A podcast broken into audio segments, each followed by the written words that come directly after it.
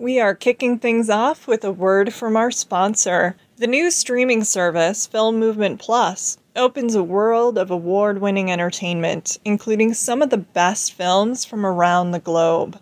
Among the hundreds of titles waiting for you to discover are some of the best films from 2020, including The Wild Goose Lake, Zombie Child, and more. Available on Roku, Apple TV, and Amazon Fire as well as streaming online and on mobile. Film Movement Plus is priced at $5.99 a month. But as a listener of Watch with Jen, Film Movement Plus will give you a 30 day free trial plus the next three months at 50% off when you use the promo code Watch with Jen, all one word. Sign up today at filmmovementplus.com. Hey, this is Jen Johans at filmintuition.com and Film Intuition on social media and Letterboxd. And this is Watch with Jen.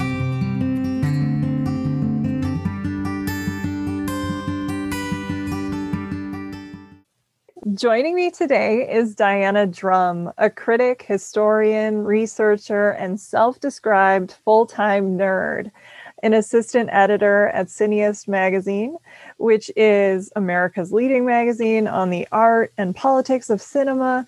Diana is also the marketing coordinator at Quad Cinema, New York's first small four screen multiplex theater. Additionally, she is assisting in the production of the upcoming memoir of the late movie theater owner and film distributor Dan Talbot of New Yorker Films and Lincoln Plaza Cinemas. She also runs the Female Film Critics Twitter account, amplifying women and gender non binary voices in film on social media. Diana, it is a real pleasure having you on the podcast today. How are you doing and how have you been adapting to the ongoing pandemic? Well, it's great to be here. Uh, longtime listener, huge fan. Oh, and and yeah, with the pandemic, I don't know. It's been it's been something. Like yeah. uh, yeah, because pretty much I've been out of the city and watching a lot of movies, somehow like m- managing a lot of work here and there. Mm-hmm. But it's it's kind of felt like an extended, very bizarre like school break. It really has. Yeah.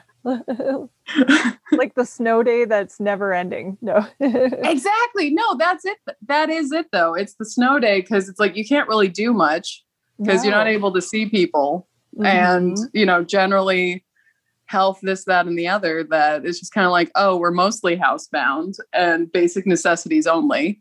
Yeah. And but at the same time, that gives us an excuse to like revisit favorite things, which I, you know, both of us, I think, can safely say movies are amongst those. Oh, yeah. yes. Well, definitely. I've always enjoyed reading your thoughts on film, both on social media and in your pieces as well. You're always working on something new and exciting, whether that's a collaboration or an article. So, is there anything you're cooking up that you'd like to give us a sneak preview of, whether that's with Cineaste, the Quad, or beyond? Well, thank you very much. And uh, and yeah, like uh, let's see for the upcoming uh, summer issue of Cineaste. Uh, right now, I I do know that I have a st- staff recommendation lined up in there specifically for one of the films we'll be discussing today uh, Joyce Chopra's Smooth Talk. That's and timely. Then, yes. And then, which I guess also just dropped on Criterion Channel today, if Twitter's to be believed. Slash, I haven't triple checked on Criterion Channel right now. That's but, um, crazy. Um, yeah, it's fun.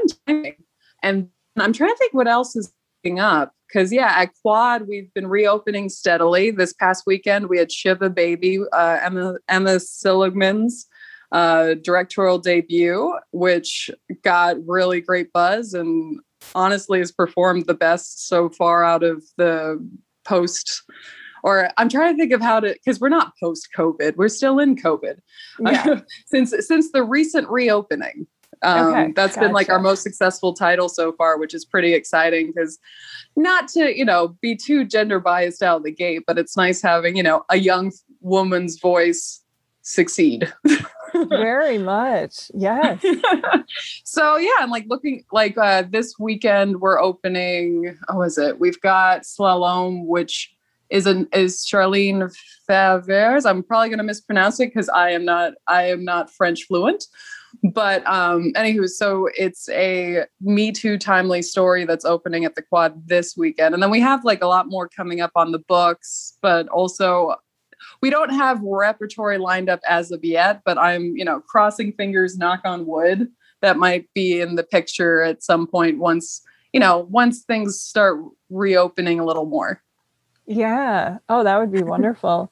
well, like with me and my pandemic movie club, you've been involved in a quar, or I should say, hashtag quar film club, quarantine film club with Tomris Laffly, a mutual friend, and others. And I'm always interested to see what you guys are watching each week because it veers wildly from like true classics, including Shane, to modern day favorites like Face Off or modern day. Well, it's modern for me. I'm, I am old, but contemporary classics or cult favorites like Face Off or Kindergarten Cop. So, how does your film group work? And what have been some of the most effective conversation starters that you've watched so far? Well, pretty much we've got a group of four different households, including me, Tomris, and two others. And pretty much what we do is each household uh, trades off in terms of coming up with that week's selections, and then the rest of the group votes on it. And oh, then wow. so that's what Very democratic. and, and yeah, in some ways, other than like, yeah, pretty much in my household, I've also involved my parents in the decision making, which is that's oh, how Shane that. happened. Oh. is that pretty much because uh, we have Zoom discussions before and after uh, we watch the movies on Saturday nights, and at some point, I I forget who, but so, uh, so somehow westerns came in the discussion, and mm-hmm. then so when it was our week uh, to throw out some select selections to the group, uh, Shane was a top one. I think we also, I feel like we included a bunch of Gary Cooper movies. And then I feel like The cool. Searchers was thrown in. And okay. like, yeah. And then I'm, because that would have been like our first of this year. But oh my God, Face Off was amazing, which I had never seen before, which oh, made it seriously? even cooler. Oh yeah, no. I saw it at the theater. I'm like that old, but yes. I actually I have a little story. I went to see it with a a guy I just assumed we were friends. Realized like midway through the movie, he straight up thought it was a date, and it was very oh. awkward.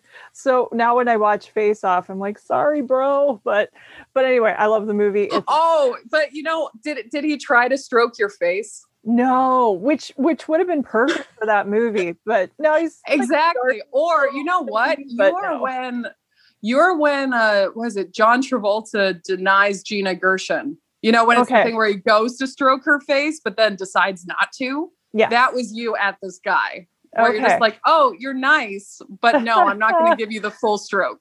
Yeah. Sorry, male Gina Gershon, you're not cutting it. No, I'm just kidding. Yeah. it's always good to be compared to Travolta, I think. No.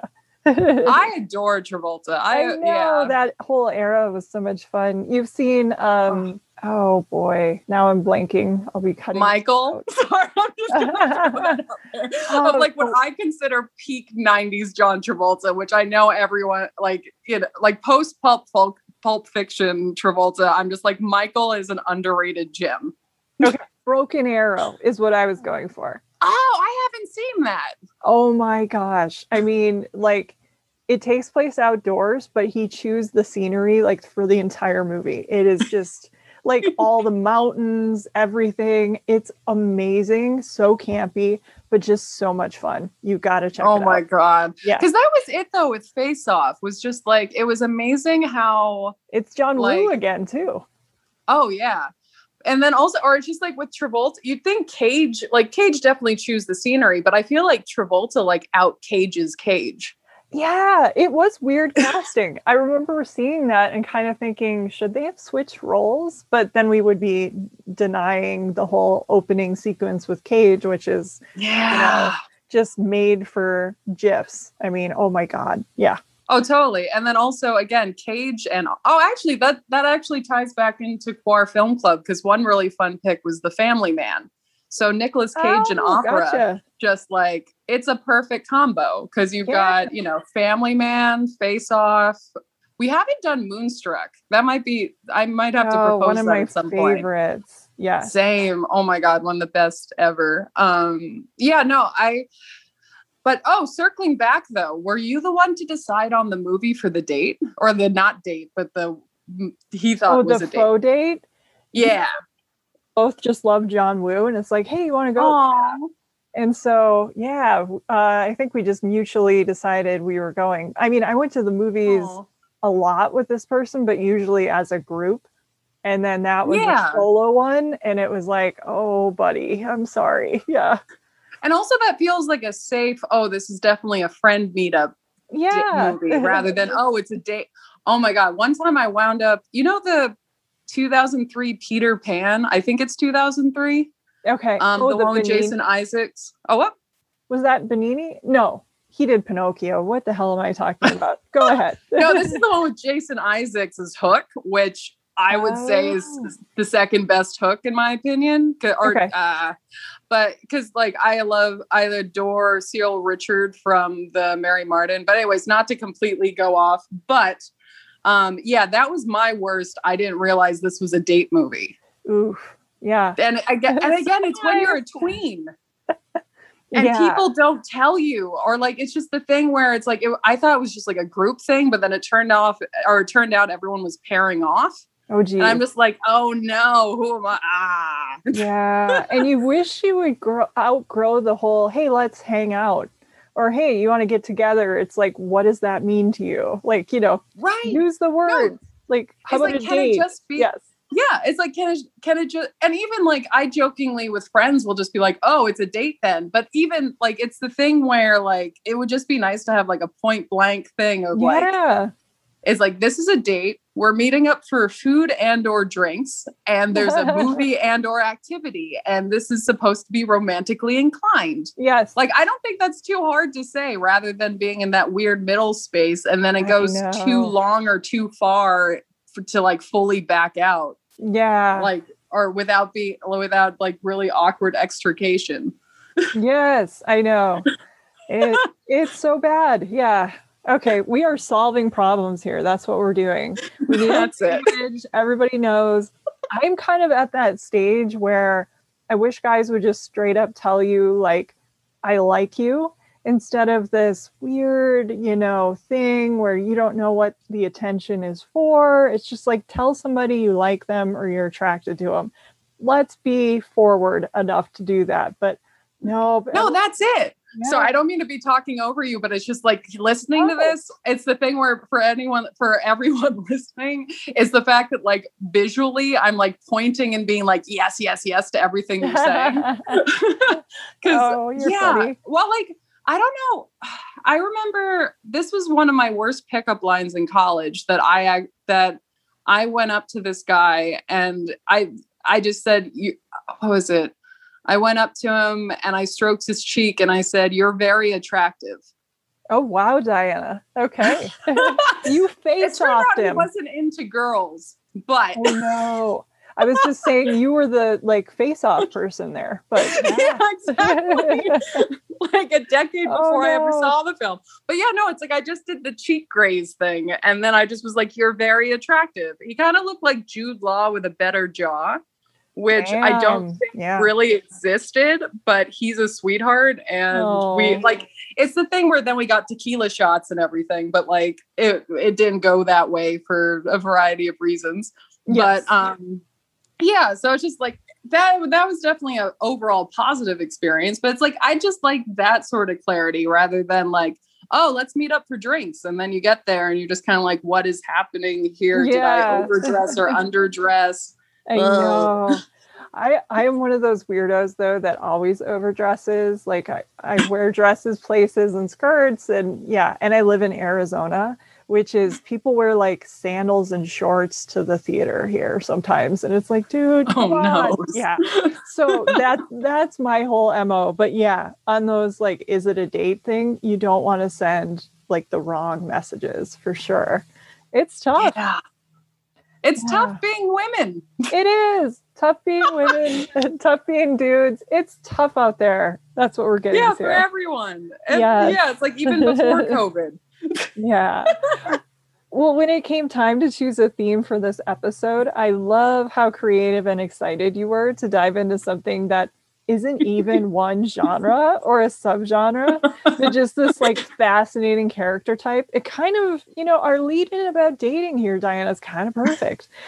We are talking about sinister men. Now, the guys that we've discussed, they're not sinister. It was just misguided. We understand but sinister men on screen i think originally you were trying to figure out how to work james mason and christopher plummer into like one topic and what's Yes. intriguing is the Plummer film was the latest edition of the bunch and it was the perfect one so sinister men exist in comedies as well as dramas old movies and new ones. And speaking as a major De Niro fan, in case you didn't know, I know I play that pretty close to the vest. I'm just kidding. They're usually the most memorable characters in a film, whether you hate them, love them, or both. So, what is it about these sinister men that attracted you to the topic today? Well, as, as you outlined, I I pretty much love any excuse to discuss James Mason. and Always. he is and he is in many ways the embodiment of sinister just because like he has that sort of when he wants to it's just like that presence and that sort of underlurking like something bad is going to happen at some point and slightly pointed. And so I kind of, because part of me was tempted to like poke you with just way too many James Mason titles, although there's never too many. James No. Mason is a treasure. we might I have just to do a also- follow-up episode on James Mason. But Oh my. God. Yes. Yes. No, no, yes, and yes, and yes. And like, so it's just, I thought in theory that like it'd be also fun to tackle. I, I thought like Sinister Men would be an interesting enough topic in general to discuss, but also not too specific because I didn't want to, as much as I, I will upfront admit I'm a complete film nerd, I didn't want to like bore you to death with random James Mason trivia. so Yeah, I'm always happy to learn. Yeah. or just me quoting all the fan letters and fangirl profiles but from like Oh, wow. 1942 uh it's beautiful i i'll poke you but so so it was the thing where then i thought of like out of james mason's roles like i feel like the knee jerk go to sinister would be something like the man in gray where he uh, beats his mistress to death. Or or I, i'm forgetting the title of the film right this second but there's the one where he just says i enjoy storms. I can't do a james mason impression but it's just like there's a there's a gif of that that's i use all the time because it's just beautifully sinister and melancholic and big. Yeah. but um so i kind of and then also i think i really really wanted to include christopher plummer because of ala- alas his recent passing and then like Yeah. inside daisy clover was such a formative film for me and i know a lot of of our mutual acquaintances and generally like female film twitter Mm. that that's like i felt like inside daisy clover like that is sinister eh, Mhm. embodied like he is sinister embodied as well and then I kind of circled around to because I was thinking, because okay, not to be that person quoting the dictionary, but like with the word sinister, it's like giving the impression that something harmful or evil is happening or about to happen. And so I was so like it was with that in mind that I did because part of because going with the word sinister, it's like we could have gone like very Vincent Price Yeah. uh, very Boris Karloff, which oh my god, that could be another episode. Even though there is the You Must Remember This series that is Yes. amazing, uh-huh. and so just shout out to that. Um, yes. but Karina, Karina Longworth, who deserves goddess to get paid for her work. Crazy bad take on Twitter today. Stupid. yeah. what happened? I missed this. Oh no.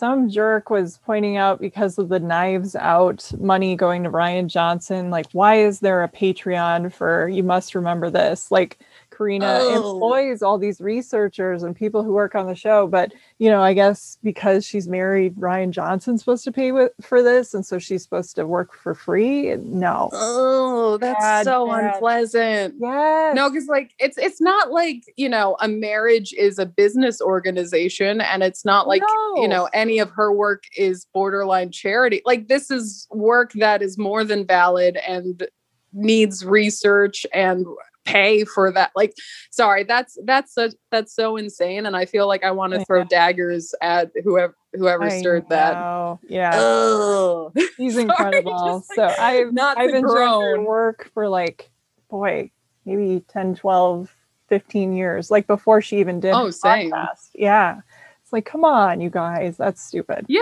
because actually i think what was it i wrote a piece for Cineaste on Smooth Talk, and Karina Longworth had some amazing stuff on um Variety on Bette Gordon's Variety. Ooh. Or like yeah, like I wrote that as an online web exclusive, and like oh, it was yeah, just your article was great on Variety. Oh no, thank you. I wasn't fishing, but I also deeply appreciate. But oh, but yeah, it, like in the research, it's like Karina Longworth has been there. Like her work has been like she's she's a vital voice in terms of mm-hmm. not only like currently what's happening, but actually like re-examining and examining history that's kind of you know off to the side when we're presented with very white male canon like when we yeah. come through in terms of like whether you go like i didn't go to film school but like even just being a film nerd, it's the thing of just like what you're presented with is just like the same movies over and over again. Mm-hmm. And you're just mm-hmm. like, why? Like, I know that. or like, so it's just like, that's actually why I also wanted to include Smooth Talk in today's discussion. I was because excited to see it. Yes. Yeah. Or like, because that was one that I didn't know about until this year's New York Film Festival or I oh, guess wow. last year. Sorry, I keep forgetting that we're in 2021 now. yeah. But um, yeah, it was the thing where they had a beautiful restoration, and I was lucky enough to watch it, and it was I just was so taken aback by it's it's a real like coming of age film for women like it's just mm-hmm. it's it felt very rare and then also Laura Dern is just so marvelous in it and yeah. I think she was 15 at the time oh. you're just kind of like wow and it feels like a sort of film that like should have like we should have watched sooner than now if that makes yeah. sense that the yeah so that so that's my not quite cohesive ramble of like smooth talks amazing and Karina Longworth. Oh my god I adore her. Yeah. And you must remember this is amazing. Even though I re- the I, I will admit the first episode I listened to was an was the one about Errol Flynn and I'm a big Errol Flynn fan so I kind of stepped away after the first five minutes and then I really got into you must remember this I think with the um oh was yeah the Boris and uh Bela series. Okay. But yeah, the Errol like I I I have way too many and actually that goes into the sinister men theme today is that I have way too many problematic faves as many of us who like movies we do. do. We all do. Yeah. We couldn't watch any movies if we didn't have problematic faves, basically. Yeah. Yeah. Pretty much.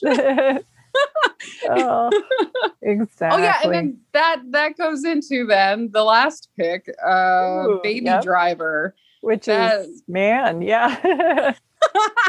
which that was, I think, that was tying into like because it was coming into the different titles. I kind of wound up thinking tall, dark, and handsome being like a tip off sign that things are going to go badly.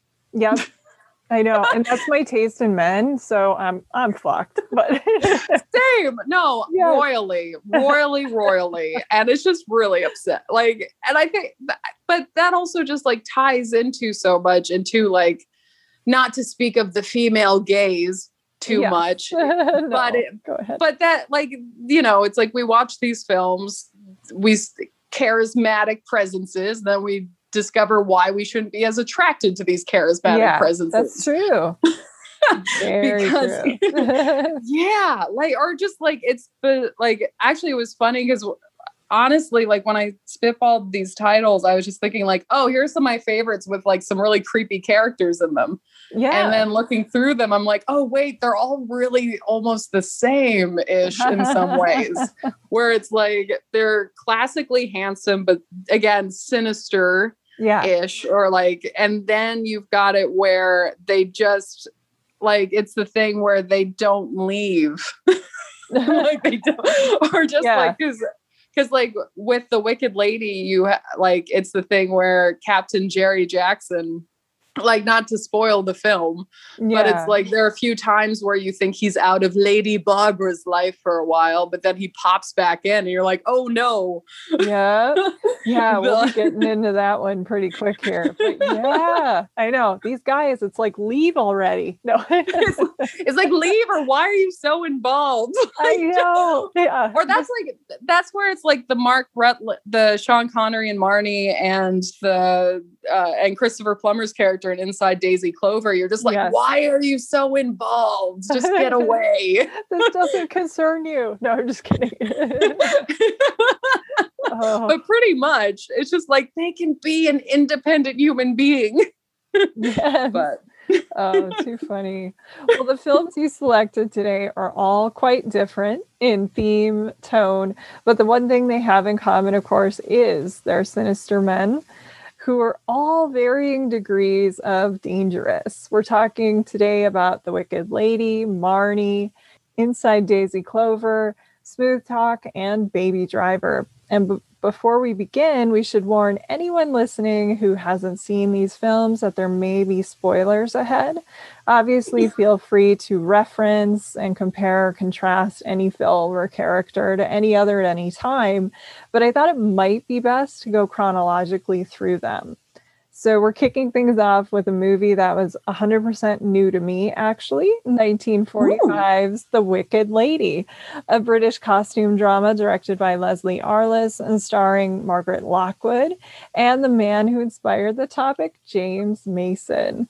The film, which is now playing on the Criterion channel, was written by its director, Leslie Arliss, and based on Magdalen King Hall's novel, Life and Death of the Wicked Lady Skelton, centered on a manipulative beauty who steals her best friend's intended, marries him, and becomes a nobleman's wife, and then encounters the seductive robber James Mason and becomes a highwayman partner purely for that excitement.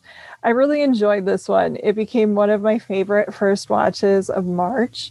But more importantly, I would love to hear your take. So please tell me about The Wicked Lady, your experience with it, and James Mason, of course. We got to know. yeah, well, I'm so uh, I'm ecstatic to hear that it was one of your fave new watches of March. Uh, this has been a long time or relatively long time favorite for me. That um, Okay. Yeah, because I I studied uh, British cinema 1920 to 1960 in college under a history department bracket. Oh, wow. And um, so it was, so I gave a presentation on gender dynamics in British film. And I specifically, like, I, I narrowed it down to Gainsborough Pictures, Gainsborough Studios, uh, mostly as an excuse to give a PowerPoint presentation in which it involved a lot of photos of Stewart Granger and James Mason. Mhm. But um, to be very hey, frank, like visual that- aids, you need them. Yeah. it's like that was a big or it was, I think I feel like Gainsborough like the way the prompt involved Gainsborough. So like I don't think I was completely like out of left field with a oh I want to ogle James Mason and Stewart Granger for research. yeah, we should probably tell people what Gainsborough the melodramas are. You go for it. Oh, yes. Okay. So in uh, wartime Britain, uh, there was a rise in, or like people were still going to the movies, mostly, um, uh, mostly a woman focused audience. And so these, so pretty much Gainsborough in that time period in the 40s, uh, they put out these, but like in terms of production, like B level. Uh, I I'm trying to think of a kind phrase for it, but they're pretty much bodice rippers. Yeah. where where Yeah. it's like they're either like Regency or um or restoration dramas in which there's uh they're wicked or like this is a, a wicked lady and a very kind cousin and Mhm. and just like those sort of classic dynamics and then you have a very dastardly handsome man who Yes. just yes who, who gets in the way I know. There's always one. well, This Exact- movie, so- there are a few, but he's the main guy. Yeah. Yes so it's so that's it's like in terms of that genre of film it's a lot of it's like a lot of quick action not there's a lot of uh, superficial development let's say Yes. and then it's very quick paced really engaging and it's really focused on like the woman's perspective really even though it's written and Yeah. directed by a man but it's like it's between wicked lady man in gray madonna of the seven moons it concerns the heightened romance dramas let's say Mhm.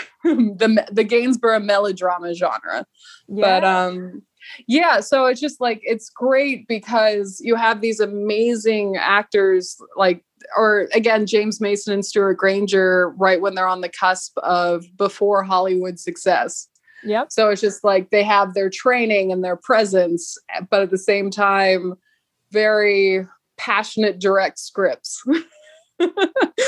That is just Yeah. like, or just like it's that thing of as as a uh, like it's just there's so much pleasure in these films Yeah. that like I feel that like guilty I feel like the phrase guilty pleasure should shouldn't be applicable but I also still like my tone and my giggling kind of shows how slightly guilty I am for loving the like that genre of film too much. Oh, you're fine. No, the 40s were kind of notorious for that. Even in America, we did that. You Yeah. what movie, though, it reminded me of? Uh, yeah. You ever see? I mean, this movie is in black and white, but did you ever see Forever Amber? Oh yes. Yes. Okay. Oh my gosh, Predator. It's a gorgeous film, but it reminded me so much. I was like, boy, you could double feature these and it would be brilliant. Yeah. Oh my gosh, yes. Because, yeah, it's the central figure of like the willful woman. And then again, having an attractive but like Yep. Dangerous, sinister, borderline threatening man. Uh huh. Exactly. oh, it's That's so just, good.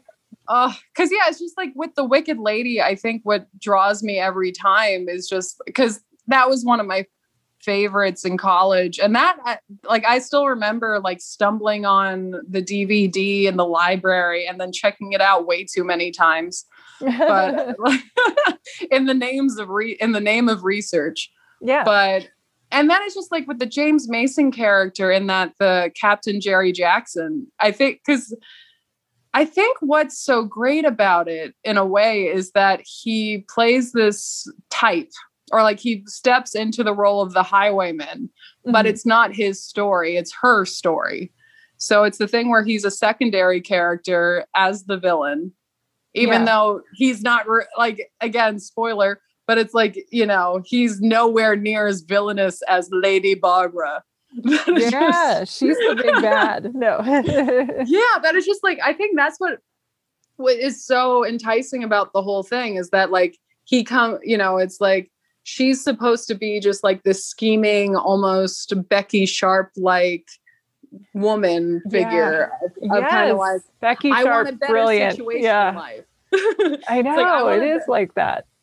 yeah so it's just like it's i want a better situation in life and i'll just you know grab whatever i want and like it's very basic and it's uh, like she's a very in that sense a one to two dimensional character and Mhm. then, then you have captain jerry she runs into captain jerry jackson who's all just oh just like him with that with the face mask which also like it is funny talking about face masks at this time but him having that and like his hat and on the horse and just like the James Mason voice, which I again I can't do, but it's just like it just sets the tone and it's just he's a rogue. And it's just he, he immediately as soon as you see him and as soon as like they go back to the inn and it's just like it's all so you get wrapped up in the rapturousness that is James Mason as a highwayman. Yeah. Absolutely. and, the, and and like that's it though too is you're just like oh no this is like it like she's gonna go to a life of crime mm-hmm. and then it turns out that like she like her codes of ethics are even even worse worse than, than the highwaymen. Yeah. They're like that's a little much trying to spoiler. Shoot your husband like i'm i'm out. Yeah. Yeah no that's it though. And like and like they make that whole big point of like oh shoot the horse don't shoot the man. And yeah. then actually that's a okay. So like that's what's so like i keep like in the it's just very interesting like people's and like i know it's the whole cliche that like english people value horses over people or mm-hmm. at least like treat their animals better than they treat their children. And again, that sounds incredibly harsh. And I don't mean to, I'm just quoting a very stereotypical bad cliche. But mm. it is interesting that she values the horse more than the, or the horses more than the people. And then uh there's a payoff with the horse and Marnie too. So we have, yeah. we have some horse politics going on today. dun, dun, dun, yeah. But um yeah, so it's just like oh, and she also has a whole mother thing. Yeah. It's where like Lady Barbara, it's that whole thing where she starts her life of crime because she's trying to retrieve her brooch. Yep. That was her mother's. That was the one thing she valued in the world that she lost in a gambling incident with her sister-in-law. So it's just it's interesting how like I, it's like as we're going through these films, it's like the women at the center, it's like they're supposed to, or like with Lady Barbara, it's the idea that she's independent on her own, but she still has some sort of basic, like there's still some heart there because she values the memory of her mother. Mm-hmm. She values horses apparently over people. Michael uh, Rennie, she loves him. Yeah. Yes. After yeah, she gets oh married, gosh, she falls in love with, with at first sight with somebody else because she just basically took her friend's intended as one does, exactly. I guess. in this well, era, also, that's yes. what's so like melodramatically sweet is the thing where she's you know she gets what she thinks she wants in terms of marrying the rich man who is her friend or her very close her bosom buddies intended yeah and i didn't know if it was cousin or friend that's a good point. i feel like they use the phrase cousin but I like i don't so. know but i wonder whether it's in that old school like gotcha. does that actually mean legit cousin or does yes. that mean that they went to the same like finishing uh, school together or something. But and again, it doesn't like all you need to know is that they're close and that the friend trusted Barbara too much exactly. But, so, or like, and to go to your point about poor Michael Rennie, it's the thing where so Lady Barbara is in her is in her wedding gown, thinking that she achieved all that she wanted of being of marrying this wealthy man of uh, this landowner, yep, and that she status. would get the status exactly. Yep. And so, on her, uh, as she's dancing around, she locks eyes with an attractive man across the room who is not her groom. I know. it's like the heartbreak kid, uh, except yeah. Yes. or the real life story of Jerry Seinfeld meeting his wife on her honeymoon. Yes. Yes. No, but that's it though. It's like it's so tragic, but also like yeah. there's little sympathy there where you're just like, yeah, this is why you wait until you're in love to get married, Barbara. Like yeah. Lady Barbara. I just I love repeating. I love repeating her name mostly just because there's that whole bit in the film where uh oh was it it's the fact where when when she okay so on her wedding night she uh she she finds her true love across the wedding banquet and that's not her groom and then they have to part ways and it's so tragic and again he michael rennie just like he stands there and he looks very like that long tall almost poetic yes. romantic figure of a man that you're just kind of like oh, I get it. yeah. He's But like then- boy, basically. Oh, exactly. Yeah. And then, yeah, and then it's when she goes to recover her brooch that then she decides to take, or she decides to take matters in her own hands and become a highwayman to uh, circumvent uh, the sister in law's travel and get the brooch off of her. And then runs into James Mason, aka the actual Captain Jerry Jackson, who's the mm-hmm. highwayman of that stretch. yeah. And that's where, so when they go back to the inn to go through the goods and and in another way go through the goods, not to Little double But it- entendre. We get you. but it was the thing where as they're like about to like ro- before they nuzzle, Yeah. it's the thing where oh what is it? He's like, What should I call you? Like, what's your name? And then she starts listing off a few names. And then the way that James Mace, or like she lists off, I think she, I forget the other names, but then she's just like, or Barbara. And he's like, Barbara, that sounds like you. Or, you know, I'm not quoting it exactly, but it's just the way he says it. And it's, al- it's almost already possessive of her in a sense of like in mm-hmm. that romantic possessive way that you're like, oh, nothing good at all will come of this. Yes. I say as though you know running off with a highwayman at all would be you know Yeah. not a bad not it's not a bad advisable. Yeah. but yeah so it's just like oh my gosh so it's the like I just and then it goes towards a lot of twists and turns and the entire time James Mason is just so drawn to her and that almost makes you more drawn to him as a character is that like he like he's not just like he he likes their partnership as well as the the way he phrases it is something like oh the evenings at the inn and your you know your sweet caresses.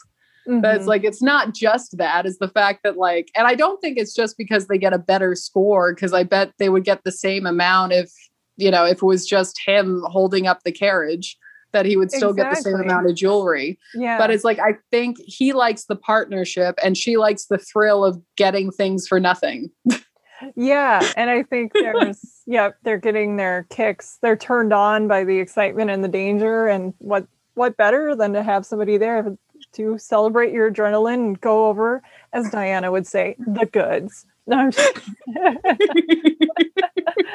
oh. it No, but it's fun like- it's- yeah.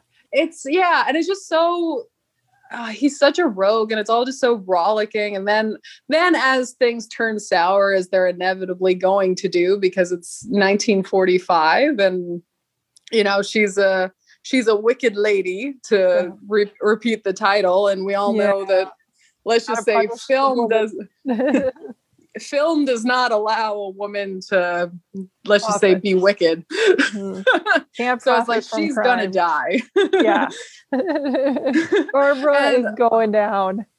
Exactly. It's like it was it was spelled out as honestly it's spelled out as soon as the first shot of her like with her overheaving bosom in the corset and like oh my gosh Margaret Lockwood is just such a presence Yes. that like you uh, it's like and again it's like the staging and some might say slightly campy things but Yeah. it's just like it's just so because you know exactly what's happening and you know where things are going even with the twists and turns other Mhm. than i'm still surprised that captain jerry jackson like was with her like kept coming back like after because she Yeah. betrays him I know.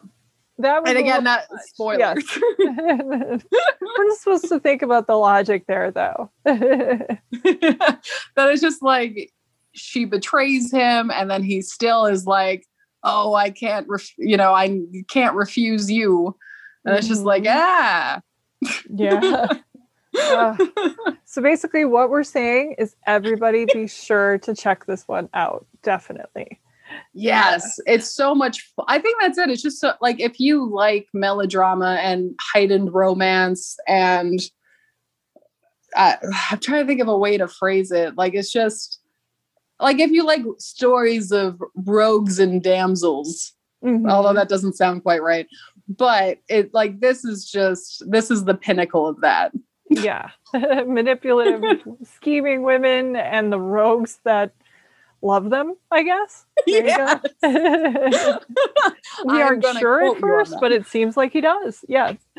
Well, next, we, yeah, next we have Alfred Hitchcock's 1964 film Marnie, based on the novel by Winston Graham and adapted by screenwriter Jay Presson Allen.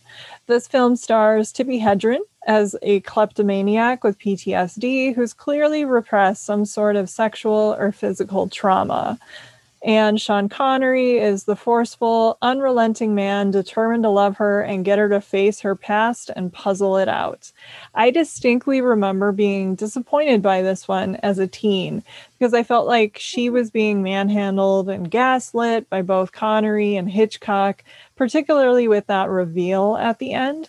And while I've come around a bit on the intent here, at least, aided by Allison Anders, the filmmaker who credits this movie and Connery's character for how she wrote Don Cheadle's character and interactions with Kim Dickens in her tremendous and highly autobiographical personal film, Things Behind the Sun.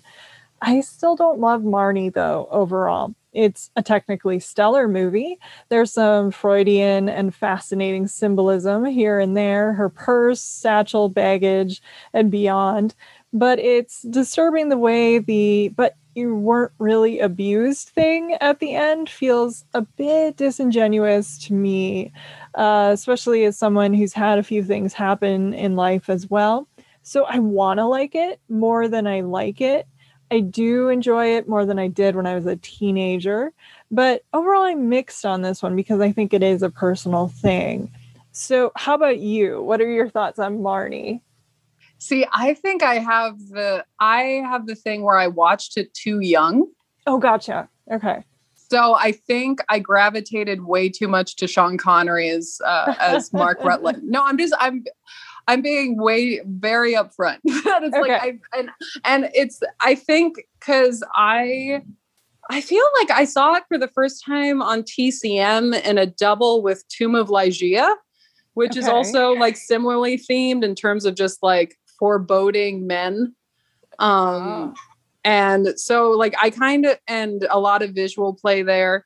And it's just like with Marnie, I think that like that's actually what I struggle with a lot with this film is just like I like it a lot more than I should. Like everything Okay. in terms of my reason and my reaction, and especially as like when I rewatched it as a teen, as a adult, and on this re- recent rewatch, like I really should not like it as much as I do, but I Hey. love Sean Connery in this way, like still like beyond, and I don't know. I because like actually it's funny because this is a this is another film that I wrote on in college that um I I did a like full exam I I total I, I I an incredibly derivative paper uh based on uh Laura Mulvey's uh oh is it the pleasure of cinema? The the the very famous you know the female gaze defining paper that are yeah the pleasure of visual cinema i think. Anyways i'm gonna misquote that and then it's yeah. But Oh, anywho but it was the thing where i looked at marnie and i looked at vertigo Uh-huh. and and like the whole point of the paper was just it was saying something along the lines of that jimmy stewart like jimmy stewart could go through or like could do all this and do these actions and hitchcock knew that as the audience we follow along because he's jimmy stewart he's the everyman uh-huh. and so I made like so I made a similar stretch with Marnie that it's that like if you placed anyone else in this role, it would be even more abhorrent. Like just in terms of the dynamics, in terms of like how he like compares, like he he treats her like an anthropo- uh, anthropological study yeah. and like and then old again spoiler but it's like and rapes her and like or that's what's implied by the stripping on their honeymoon that it's just like truly Oh, terrible Yes. hmm truly terrible horrible things uh, or like and i think the issue is is that you've got sean connery there at his height of you know like right as he's you know james bond just being very commanding and attractive and like and this was and i think for me it also took a whole other spin when connecting the dots of all the abuse that tippi hedren yeah. uh, had from alfred hitchcock and that he and you know his use of the you know it's like the having sean connery almost as a stand-in. And like yeah it's, it's just- disturbing. ugh. Yep.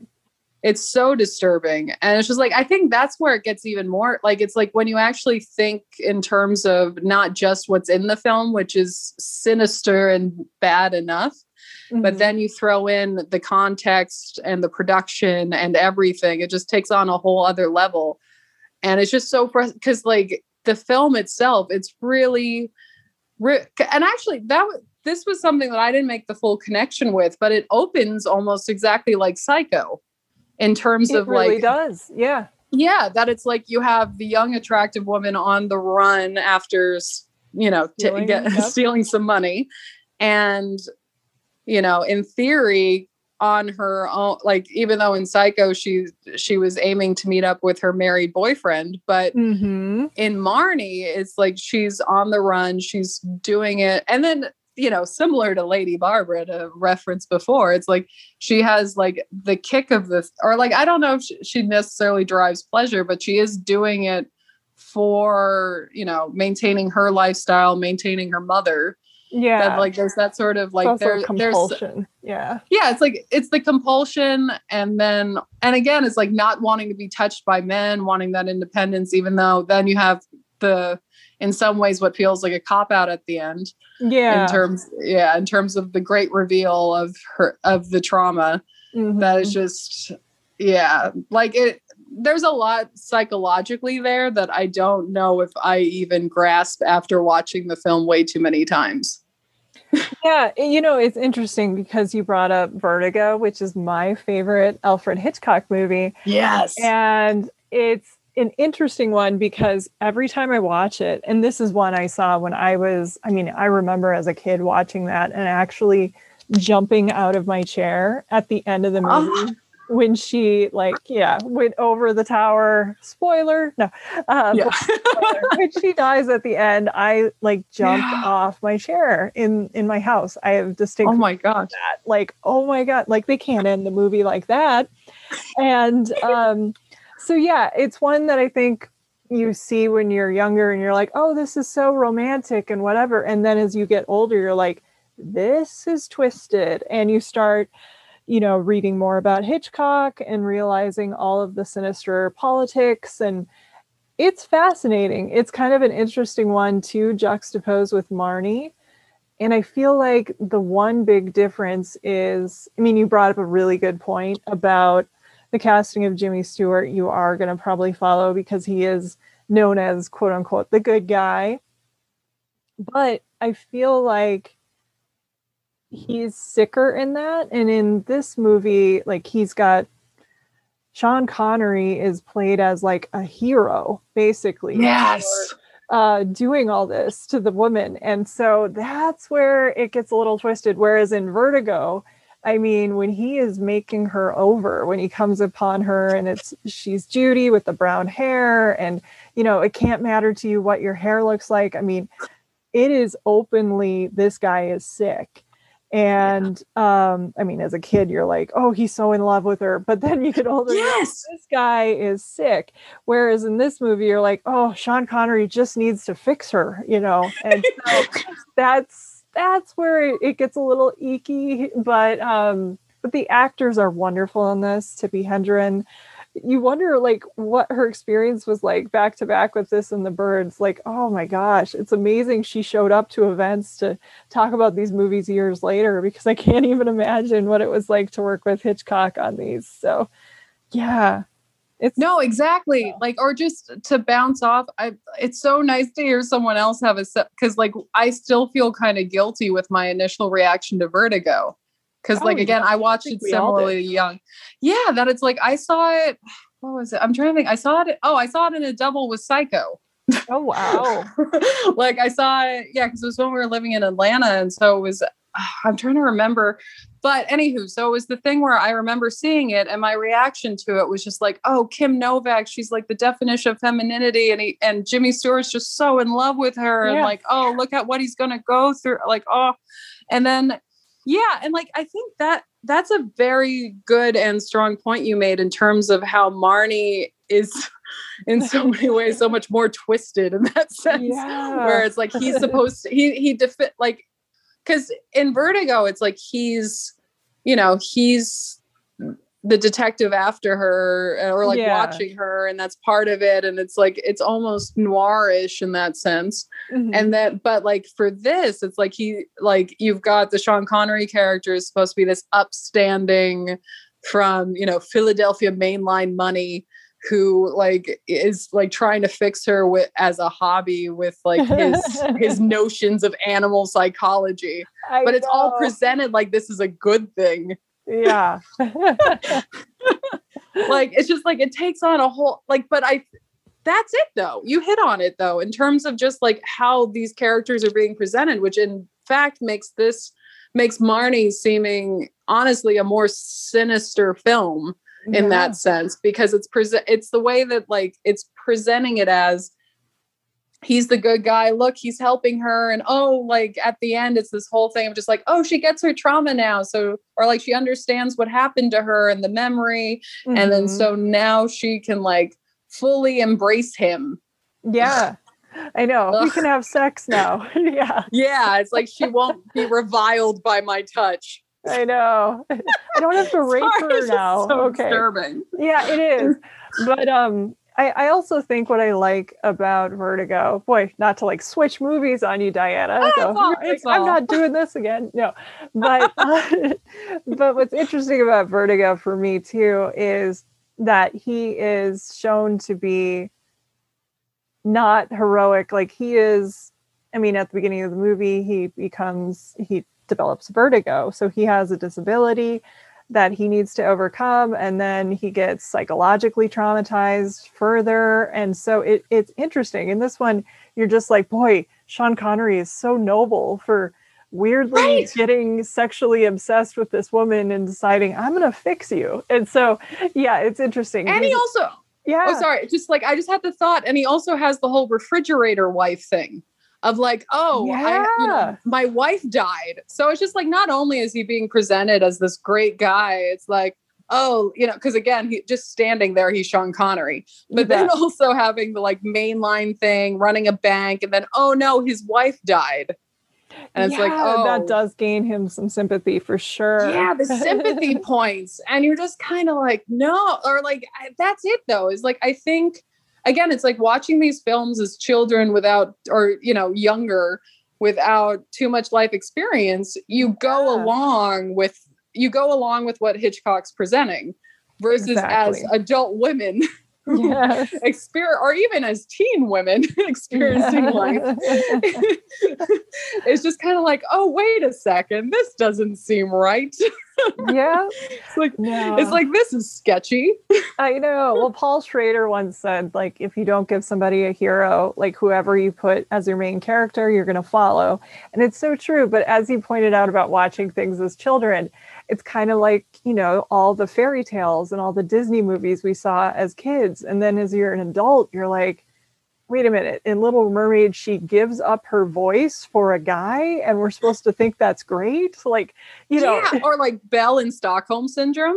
That's yes, a whole thing. Yeah she's abducted and being like blackmailed. Like come on no yeah like yeah. this is not the place for, like this is not how you know a supportive nurturing partnership yeah. comes from i mean these are beautiful films and i enjoy them still but it's like you might want to talk to your kids about that a little bit yeah but that's it though it's like just having like fuller context rather yes. than going into the world thinking oh wait this is a good example of how dynamics work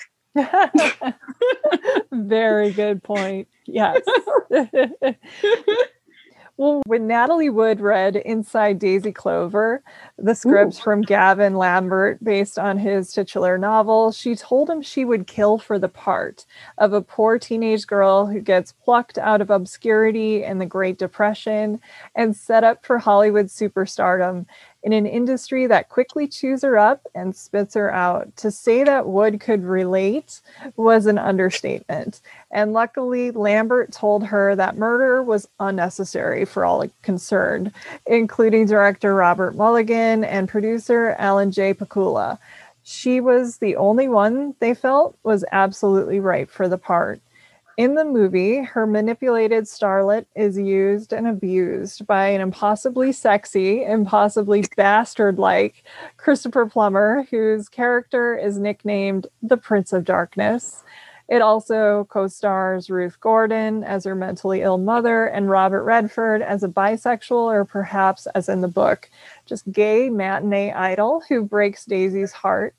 It's a downer of a movie, but a tour de force for Wood who hoped that this one, along with her other Redford picture, This Property is Condemned, would move her out of the frothy romantic comedy territory movies like Sex and the Single Girl, which I still love, but she wanted to get out of that for good. I think the movie is compelling. It's a little bit overlong, a little episodic.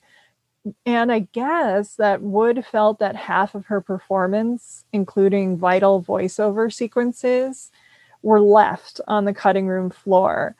But mm. still, for fans of the actors and those looking for a demystified, clear eyed, dark view of Hollywood's sinister men, it can't be beat. So, how about you? What do you think of Inside Daisy Clover?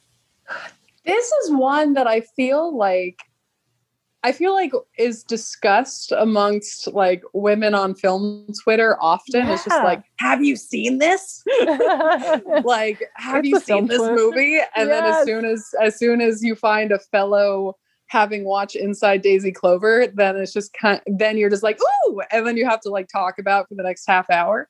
it's just, true. It's kind of like classic movie Twitter's Phantom Thread, which is a great movie yes. too. But yes yeah. Or and so it's just like it's that's an again another movie that i watched pre- probably a little too young and a little too late on tcm one night.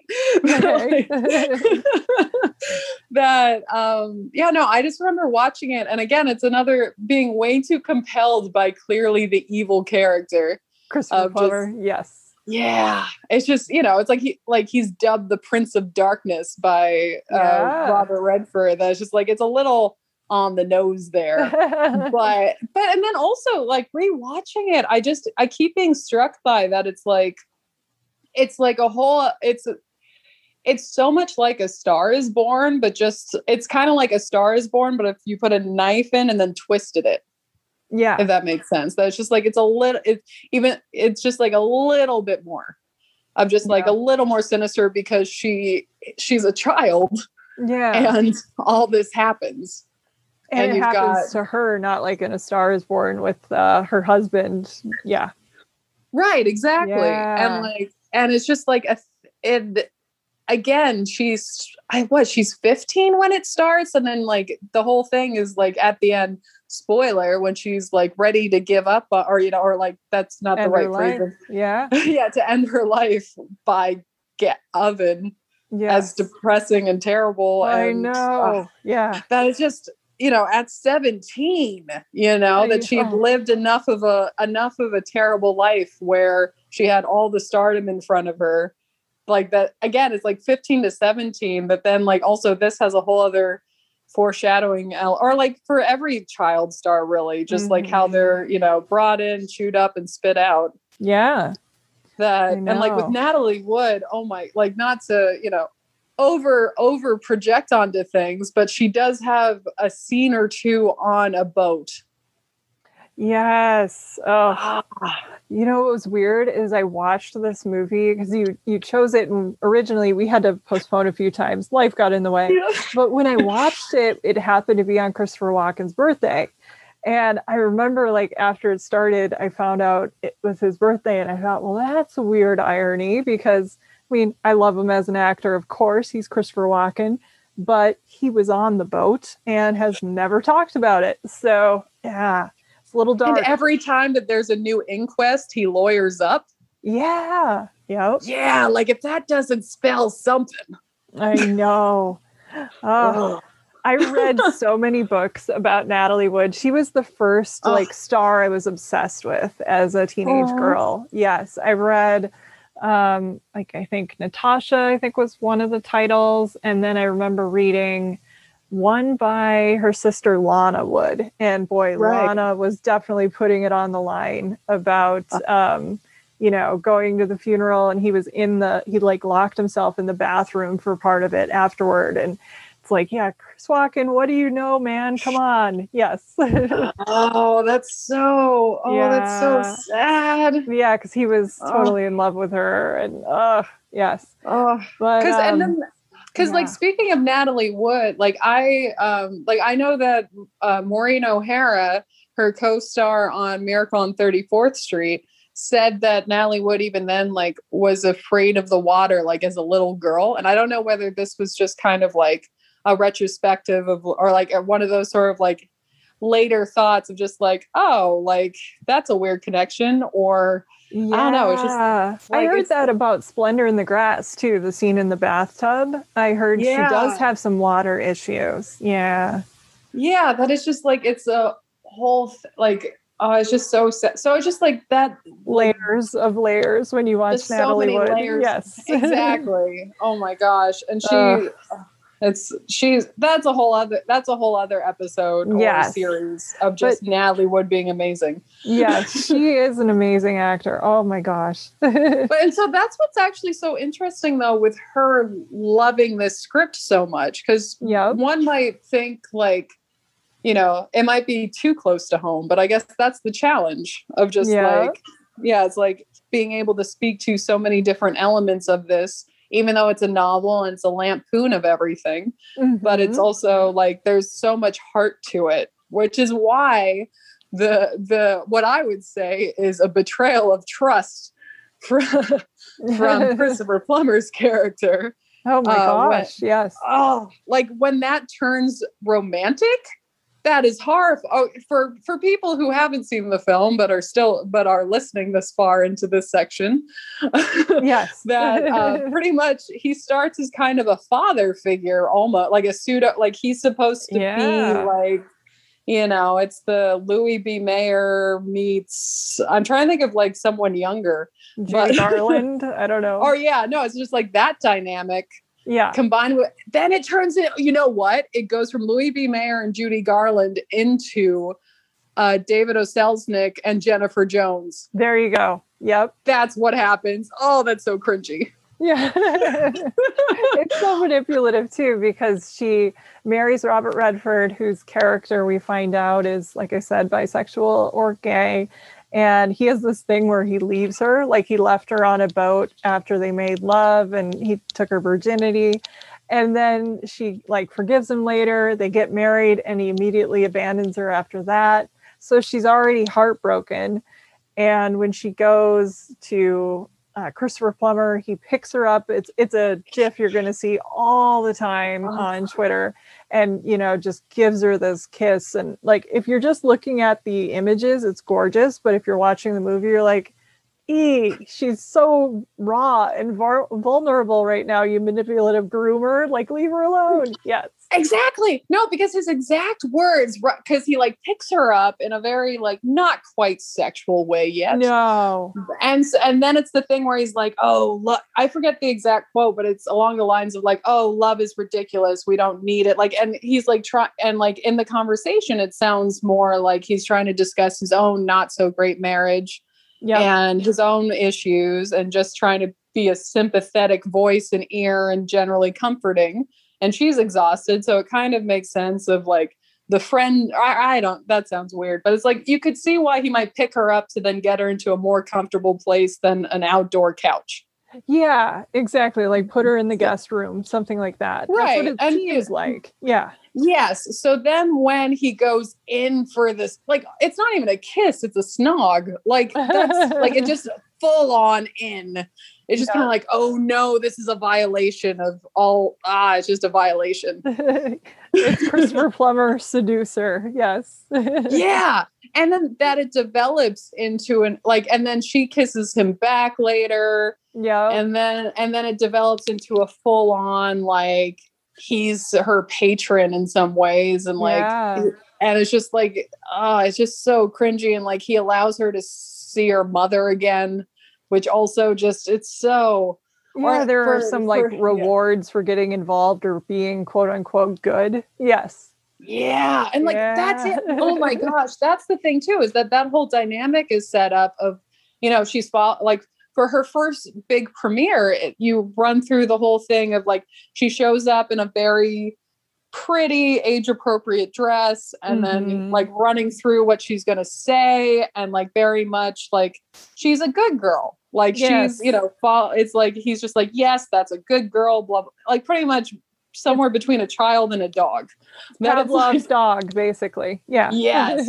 so then to have that then as and again it's like we're viewing this through a you know me too having these conversations lens where we can actually feel comfortable enough to speak Yeah. about this that it's the thing where it's like then that grooming then turns into something more sinister and like more sexual and more romantic and more abusive and just it's such a disturbing dynamic but again as it's like as you said it's the thing where that image in itself without the context is gorgeous you know Yeah. just like when when he does pick her up or like even before he picks her up he's like kind of disheveled after clearly being awake most of the night and he's christopher plummer he fills the screen really nicely Yes. just like he knows where his angles are. Exactly. Exactly. So it's just like there's this whole thing where it's like, oh, I'm visually captivated and again, charismatic presence. But then this Mhm. is c- the action and its implications, and even more so in the context, it's so wrong and evil and sinister. That it's just like Mhm. there's that whole, it's just a confuddlement of feelings. it is. Yeah. You're like, why is this hot? No, I hate myself for thinking it's hot. Yeah, this is wrong. Exactly. And isn't that most of cinema? It really is. It's like you get turned on and then you're like, why why am I turned on right now? Yeah. It's thirst. It's like this is what draws, you know, it's like this is We're what draws people.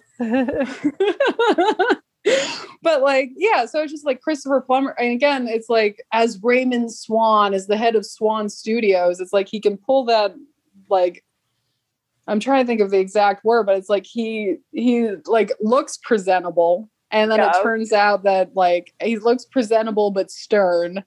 And it turns out it's not Captain Von Trapp stern. It's more like the Prince of Darkness evil. Yeah. Of just like, ugh. Yep. But again, I love it. I love the movie and I love that's it though. It's like it's it's one thing to watch it versus experiencing it, where it's just like Mhm. yeah, it's like even with our real life the experiences that are unpleasant, it's like they weren't with Christopher Plummer. No. and it's just there's, There's, a safety. that yeah. yeah there's the safety in the distance and you can kind of see that you uh, like it's just Yeah. So it's like it's watching but at the same time trying not it's it's feeling guilty for liking to watch it too much too Yeah, If that makes sense. exactly. Well, it gives us an opportunity to process it and it holds us in an arm's length and it's safe enough that we can process it instead of looking inward all the time. So yeah I think that's good. Yeah. oh, this was an excellent choice. Well, the Criterion Collection has just released a gorgeously restored new disc of our next film, director Joyce Chopra's Smooth Talk from 1985, which was adapted by Tom Cole from the brilliant short story Where Are You Going? Where Have You Been? which was published in 1966 and written by Joyce Carol Oates a film that almost plays like two short stories seamlessly woven together. In the first half, we meet a beautiful, precocious teenage girl named Connie Wyatt, played by Laura Dern, who regularly escapes to the mall to shop, gawk, and flirt with older boys and goof off with her two best friends. Feeling alienated from her mother, well played by Mary Kay Place, along with her perfect homebody o- older sister and her father, Lee Von Helm, who's half interested but outnumbered by the women, keeps and keeps to himself. Laura Dern's Connie yearns to grow up much too fast and have fun. She gets much more than she bargained for, however, when she catches the eye of Arnold Friend, played by Treat Williams, who in Oates' story was inspired by the Tucson murders of the Pied Piper like killer Charles Schmid. Arnold tracks down Connie one day when she's home alone and speaking to her on a scary, far too intimate, mature level. He tells her he won't leave until she agrees to come for a ride with him. But we know exactly what he means. It's both chilling and dream, or rather nightmare like. And for women, it's also far too real. I love the story by Joyce, Carol Oates, but it's its own thing because I'm crazy about this powerful movie as well. So, what did you think of Smooth Talk? Oh my gosh, I love it, and I loved hearing your your description of it just now. Just oh, it just made me picture the film uh, quickly over again in my head. Good, I'm glad. And oh, I just I loved it so much because, as you said, it's two short, it's two stories together that it feels it comes like together it. and so yeah yes and it like which makes it almost like even though i think the running time is somewhere around like an hour and a half it makes it feel almost like its own epic for yeah. like young womanhood because, that is just like yeah it's like having the arcs exactly like o- oates' story is basically the entire arnold friend thing a little bit of what happens in the story is kind of hinted at in in the first half but first half is really its own thing that kind of just augments and lifts it and adds something new to her story. Yeah. Exactly. And it's like you have, and that comes from Joyce Chopra's, like her documentary work prior and like a lot of focus on young women yes. and women at different stages. And it's just like, it's so informed that that's why like the film it just feels so like it feels like even though it was made in 1985 it feels like you know when we were teenagers yeah. like it's the thing of you know it's like having a an on and off volatile relationship with a parent mm-hmm. and trying to like assert one's independence yeah. and also having the new like the newfound feeling of oh i'm you know on the verge of womanhood or i am a woman yeah. now and like trying to navigate those waters that again you're not fully informed of and a lot of things you don't actually learn until things mm-hmm. start to happen. Yes. Yeah it's like so it, acting a little bit. Yeah. Well like and that's what's so like with laura dern like as connie as you know a teenager who like she looked like if it's the thing where it's like looking from afar you could see her as a woman but then when you squint and like you see how she laughs and how she interacts and like the slight awkwardness here and there mm-hmm. you're just like oh mm-hmm. no she's definitely a teenager yes i know and it's just, it's beautiful it's beautiful casting on top of like what i would say is superb like superb performance because again it's just like capturing so much of that age without spelling it out either exactly uh, yeah. Because it's not like, movie. oh, you're at the mall too much. And, you know, it's not, or even though that is, I think, a line in there, but it's like, you know, it's not spelling out of like, oh, you're an irresponsible kid and blah, blah, blah. It's more that you can witness it of just like, she wants to find out who she is. But again, mm-hmm. she's a mm-hmm. teenager. And then, like, so it's like that first half, like, I'm just trying to think in terms of timing. It's like, it's like, and then it turns into when she starts testing the waters, as you said, of like, you know, it's like at the mall and near the mall of like meeting boys and men mm-hmm. and kind of again, it's like navigating that and you know, liking attention, but at the same time not ready or prepared for more than attention. Yes. And it's just and like you know, film doesn't really capture that that much cuz let's just say a like if you have a young woman it's either oh they're a child or they're a woman. There's no actual or you you know again just speaking very generally and vaguely it's like within film canon it's like you either have like i'm trying to think of like good examples but it's like oh if if uh if like a younger girl is interested or flirty then that makes her a woman. That doesn't yeah. keep her as a girl anymore I know. And I, then therefore she has to take the responsibility of being a woman. I think it it's handled the best by women. A modern example yes. of that is Diary of a Teenage Girl, which is oh yes, just so sexually frank and daring, but also just brilliant. and I love that film, but it's it's also disturbing in its own way. And yeah, you think? No, it is. But um, I think we handled that because these are our experiences. It was weird when I said I was watching this and I put it on like Twitter, Instagram, you know, different things, and somebody actually replied. It was a man, like earnestly uh, asking me and he wanted to understand. He said he felt like the movie was blaming Connie because it was her fault. And just the Ooh. phrasing, it was kind of like, did you get that? He's like, Are you, why do you like this movie? Because it was her fault because she was being a flirt. And I just wow. thought, hey. And it reminded me of an interview with Laura Dern where she said, you know, because she was a teenage girl, and she said, right. you know, her Arnold friend or the person where she loses her innocence and was speaking to her on a way she wasn't quite ready for or on an intimacy level was when she heard people interpret this movie like that or uh, she heard the way people were just assuming it was a fantasy at the end I think some critics even, I believe Roger Ebert is one of them, even though he loved it. I believe in his review, even just flat out says he doesn't or she doesn't get raped or something like that. And you don't know that for sure. And so right. what's I mean, I love Roger Ebert, but that was interesting. So it's interesting to see how people summed up the film and mm.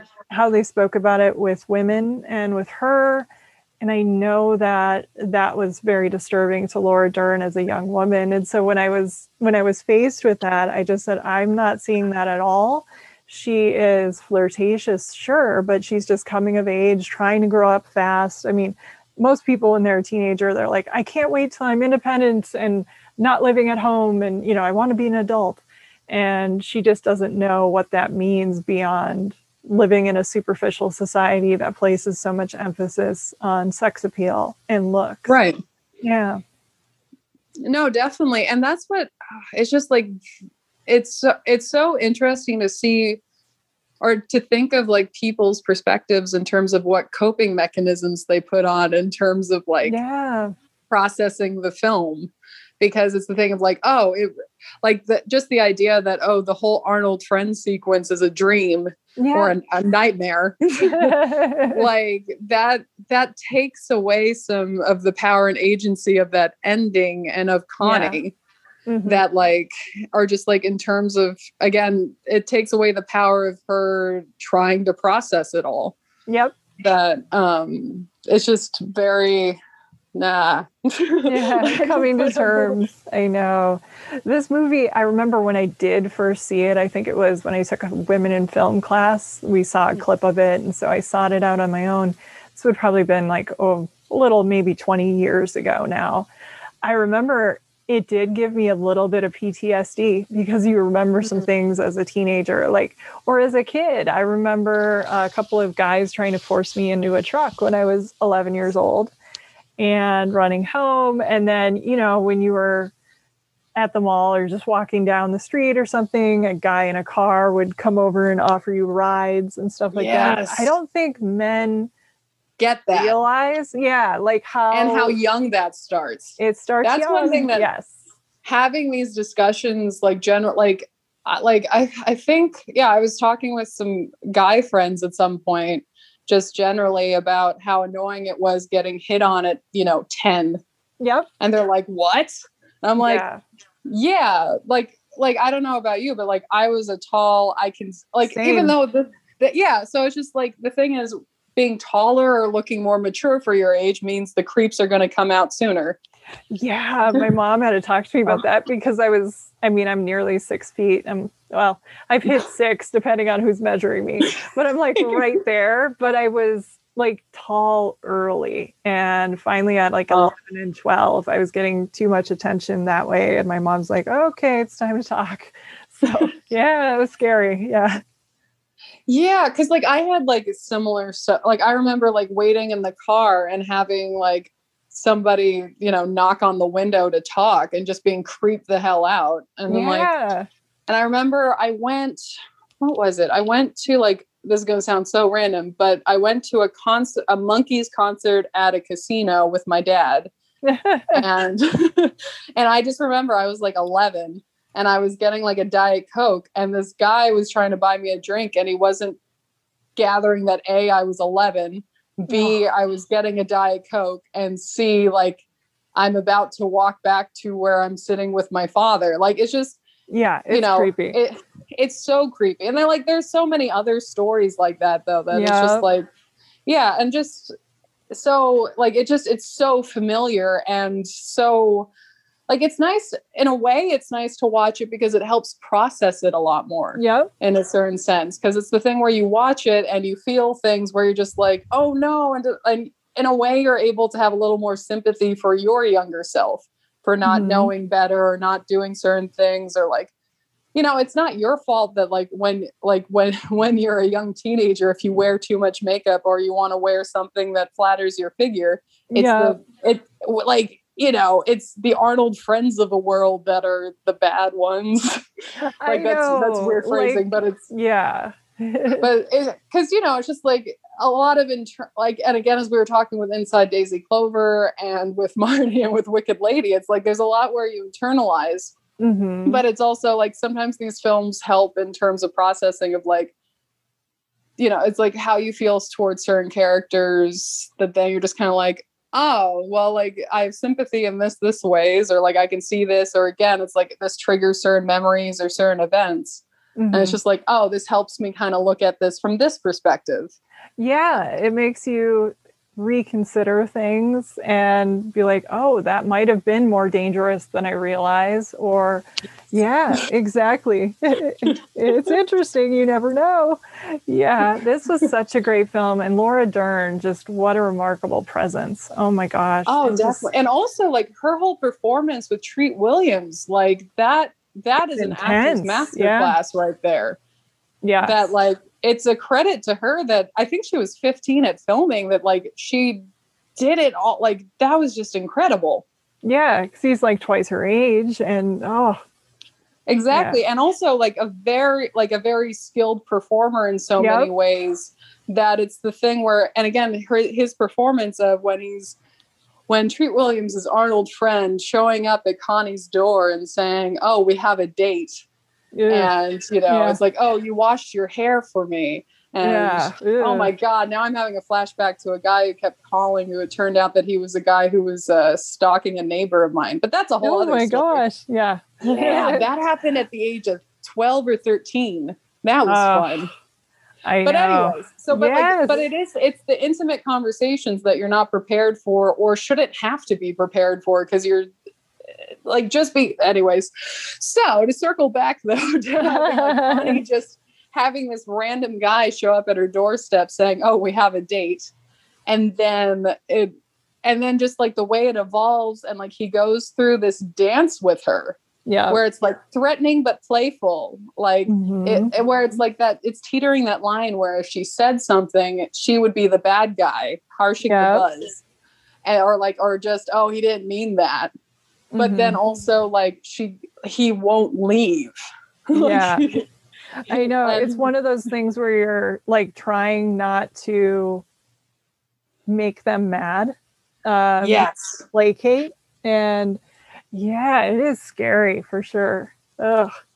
and actually that's what's so interesting with how the film shot because overall it's this be- like for the cinematography it's this beautiful like very vivid like it just makes like it's very natural lighting like epic like it almost it makes me think almost of badlands in some senses it's just like it's very beautiful Oh, that's a good comparison. I can see that. Yeah. and then it takes on a slasher film mode as soon as she runs into the house and he's lurking at her door and the guy in the car, uh, Oh. he, he came with his friend, is yelling like, "Should I pull the phone out of the wall?" And you're like, "Jeez, yeah." Yeah, no, it's just so threatening. Like, and again, like, actually, that's what actually makes so much more interesting in terms of again people's reactions. Like, not even like on first watch when it first came out, or in other, but like, it would be really interesting to kind of do a survey of how people actually take this film because the Mhm. fact that like so many instances are open to interpretation Yeah. because like we notice those details but at the same time, again, there was the person who commented to you say, saying like, It was "Oh her well, fault." she was flirt. Yeah, it's her fault that she was flirty." And it's like, so it's her fault that like a random, possibly middle-aged guy Yes. who's pretending to be a teenager shows up at her doorstep and his buddy threatens to, you know, cut out the telephone. It's her Yeah. fault for going to a burger joint looking cute. Yep. I know. And I just realized while we were talking because he does use the word date. So this kind of goes back to that first conversation we had where we wanted people to be forward. And it's like, yeah, be forward. And then when she says no, just take the loss, man. Move on, Arnold Yeah. friend. Don't be weird. Yeah. Yeah, but also with the name Arnold Friend, that says it Yeah, all. Which is on his car. Yeah. oh my god, that's another thing. Okay, to get insanely specific, what do you think the numbers on his car mean? I think it's like 33 or it's like I think 17, 19 and 33. Or is it 33 That 17 is a 19? really good question. Um, I mean, the title of the short story, Where Are You Going? Where Have You Been? It does go to the Bible, I guess. I read Oh. that. It, I didn't know that. I did like a year and a half of Catholic school, but it's in the Criterion booklet. And of course, things happened to Joyce Carol Oates when she was a girl that she's written about over and over again. So, and of course, the Tucson murders. You're you're not supposed to know, I think, but there. I'm wondering if there is some kind of weird, I don't know, ritualistic Ugh. murder, or how many girls he's gotten, or Or their ages. yeah, or if it's That's what I feel like- biblical. that's what I like, read I have no idea. Like, is it a chapter, a verse? Oh my gosh, that's a good point. Yeah. It could it could be specifically references to the Bible. Yeah, I have no idea. Yeah. Yeah. That just that just proves how Americana the film is too though. Yeah, it's like a glo- it's basically the glowing briefcase in Pulp Fiction or something like that. We're not supposed to know, but we know that it's yeah, it's That there's something lurking. yes. And just oh, because I think that because like to circle because again with the theme being sinister men, it's like Treat Williams's Arnold friend is just so like we we all kind of know that guy. oh yeah. The guy who's just like not as cool or, or like he's very cool and very hip and knows everybody, but you don't actually know him, but he acts Yes. as though he knows you. Yeah. And then also like he's definitely not in your age or friend group, but again acts like Mhm. he is. yeah. But it's just like I think and, and Guy that that's always around. Yeah. yeah. And then at the same time, it's like this is Treat Williams like right like I'm trying to remember when hair like this is post hair before Phantom. Like this is this is you know Treat Williams. It's not like he's like he's he's he like to borrow what I was saying about Christopher Plummer. It's like he fills the screen nicely. Yeah. I mean, he's handsome and whatever. It's kind of using that beauty to scare you. Kind of like Exactly. um, in American Psycho when you see Christian Bale and he's naked and I mean it's Christian Bale and he's just gorgeous with his, you know, physique and running down the hall and it's a conflicting image. Again, it was made by a woman. So it's like you're seeing this female gaze of, oh my gosh, what a gorgeous hunk of man. And he's trying to kill them. Like it's yeah.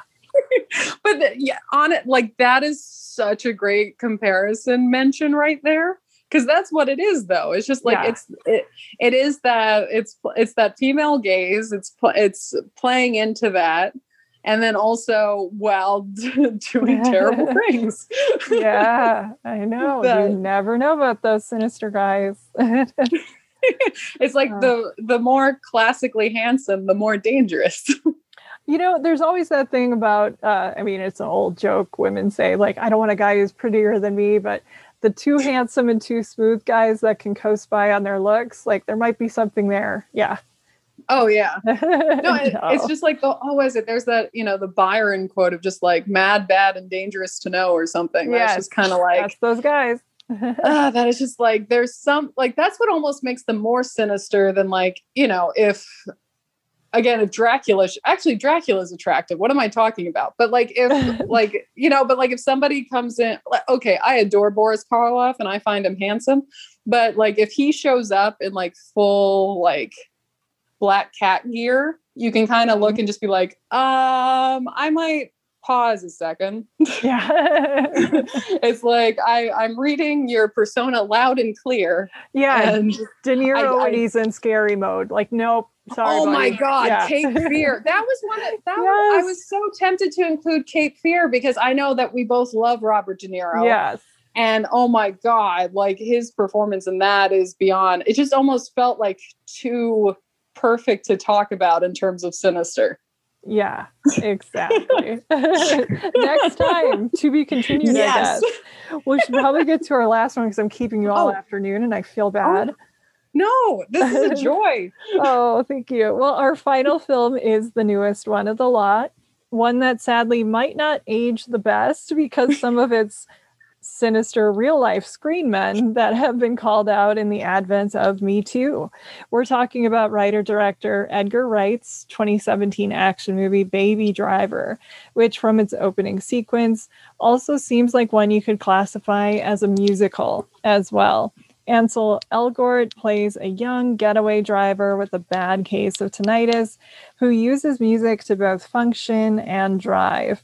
Hopelessly in love with a diner waitress played by Lily James, he gets more than he bargained for when the positive experience of a new love collides with the criminals he drives for and with in the underworld, including Kevin Spacey, Jon Hamm, Jon Bernthal, Eiza Gonzalez, and Jamie Foxx. An absolute feat of technical filmmaking.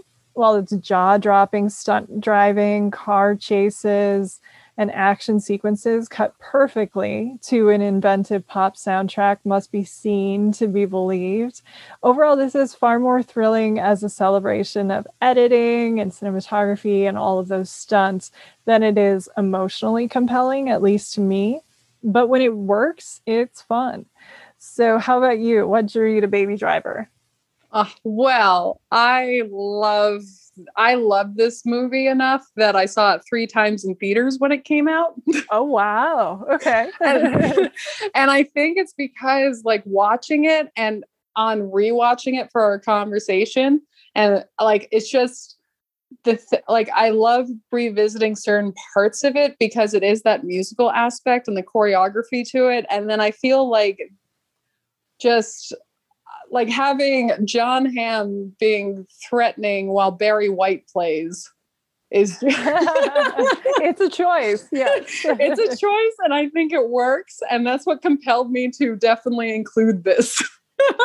yeah. that was my main thing and then then I started to think oh wait like in terms of let's just say Kevin Spacey and some rumors I heard about Ansel Elgort and yeah. yeah, it's just like that puts a whole Wasn't other Jamie Foxx part of some rumors too? It's Oh like, my gosh, I think so. Oh, Yeah. I, I'm knocking on wood that the cur- that the cast isn't fully cursed because I lo- oh I know. I love John Jon Hamm and Jon Bernthal. Yeah. yeah, and It's Jon Bernthal. I guess. Yeah. Uh, but like They're okay. yeah, the Johns have survived Yeah. so far, knocking on wood. Yeah. But um, and I don't know. Jamie might be okay. We don't know. yeah, like we're just talking about rumors. That's it. yes. um but yeah so it's just like i like i kind of like this in ter like in terms of discussing overall with like sinister men and like also like what i one of the things that really drew me with baby driver is that you have all these like types you know Mhm. that it's like you have these types and you're kind of it sets the stage so then you can have these amazingly choreographed action sequences and the plot still goes along and like I'm a real, as we could tell for during Wicked Lady, it's like I'm a sucker for sentimentality. like, so I, it's like if you ha- like I like where it's Baby and Deborah like talking about just going on the open road. I am a complete and utter like I love that way. Too. I love like I get suckered into that so much. So that's kind of like the the emotional anchor for me, which which doesn't which might which again I'm I'm very easily sold on it. Okay. But uh, so it's just like so then when like the thing that I really liked with Jon Hamm or like in terms with the other men we've discussed it's the fact where you know his non his nickname throughout the thing is Buddy. That's again, a really good play on a name. Yes, Buddy yeah, he's a buddy just, until he's not. Yeah, exactly. Well, it's like Arnold's friend. Yeah. So it's like you got oh, Buddy. We are doing oh. some synergy or synergy here. I like that. Yeah, we are. Yeah. And then he's another one who, like Captain Jerry Jackson, comes back. Look at you. This is perfect. Yeah. so much overthinking. But it's the thing where, like, it's the sinister where you don't expect it at first, but at the same time, he does have a certain look. He's tall, dark, mm-hmm. and handsome. Like, it's kind of like, but he's not too smiley, which normally, like, if we all know Jon Hamm's persona, he's a very smiley outside of Mad Men seeming yeah. type of guy. So it's like when you have like dramatic faced alcohol drinking and yeah. baby driver doing drugs like having that whole backstory it's like this is sinister jon hamm and we're in yeah. for the ride and so and then like with his plot line it's the thing where again he he also has a refrigerator wife thing happening where it's like you know spoiler but it's like he loses his girlfriend wife i forget whether it's fully defined but mm-hmm. i so it's the thing where you have that sort of when he turns fully bad or fully evil or full or not. And again, these are all relative terms, but it's like when he turns on baby, it's because he's lost the love of his life. Yeah. That it's like that's his compelling drive. And then he goes into overdrive and then, you know, tries to get baby, get Deborah, aka or like it's the whole thing of like you know, you took the woman I love, therefore I'm going to take away yours and get you as well. Like it's it's yeah. a very like it's like in terms of narrative, it's a very yeah, it's a very familiar trope in terms of like revenge. Mm-hmm. Yeah, at the same time, it's tropes. Yep yeah it's all the tropes which like i love good i love good plays on tropes like uh-huh. i am all here for it and so should, as, as, we could tell with with the wicked lady conversation but it, but it's the but it's like the thing where again it's like that twist where it's like you know that you know that buddy isn't necessarily a good guy starting off like none of no. them are good guys starting mm-hmm. off but it's like you can but then it like amps up like so late in the film as well that it's like it was like a sort of big twist and then or like a big turn not twist but it like amps up and then he goes into full like slasher in a car mode yeah and like the visuals are incredible well like with all of edgar wright's work it's like there's so much like knowledge and one could say overthinking mm-hmm. that like in the visuals and so many nods and like little easter eggs here and there that it's like Buddy amped up turns it just like again full on slasher mode and just like the tone and the language and the just everything is just like the shift. It just goes full on and full in. That's yeah. just, oh he is taking um, these formulas or these tropes. Like you could almost say that Buddy and his wife slash girlfriend slash chick, we don't know, are kind of like yeah, like a Tarantino type characters. Uh, kind of they would be yeah. from like True Romance, or you could see where he might be pulling some things here and there. But it's how you work the formulas and how you manipulate them I'm one of those people, I think that is more the style over substance in this end. I am one of those people when it comes to Edgar Wright that I love his Cornetto trilogy because they're yes. so witty and they're far more verbal. I mean, there's still, he loves a good play on uh, good comedic plays that involve fast edits and music and things like that and visuals. It's all very buoyant and very jubilant and fun. But I feel like there's more going on substantively than there was in like Scott Pilgrim and Baby Driver. It's kind of his younger age ones that didn't fully work for me. I I really appreciate what he's trying to do and I think that's kind of cool. I love that it's a play on musical films because that's one of my favorite genres. And so he's taking musical and doing like a postmodern crime musical thing. I feel like this would play really interestingly, I know when it played at the New Beverly, they like paired it with Driver, uh, the Driver, uh, the Walter Hill, which is amazing. Oh yeah, yeah, and it's kind of oh. like, well, that's weird because you know that you got like a masterpiece and then you have a weird um, musical thing. Like it was like, ooh, that might have been a little like too far out of field. But I thought this one might really be interesting next to La La Land because they came Ooh. out, I think, I don't know if it was the same year, but they're both taking musicals or taking, you know, the cinematic language and editing and what you do with music, but using it in a new way. I didn't love either one. I'm going to be like totally honest here, but I feel like together it would be something really fascinating and worthwhile to discuss. So that was one of my thoughts this time around.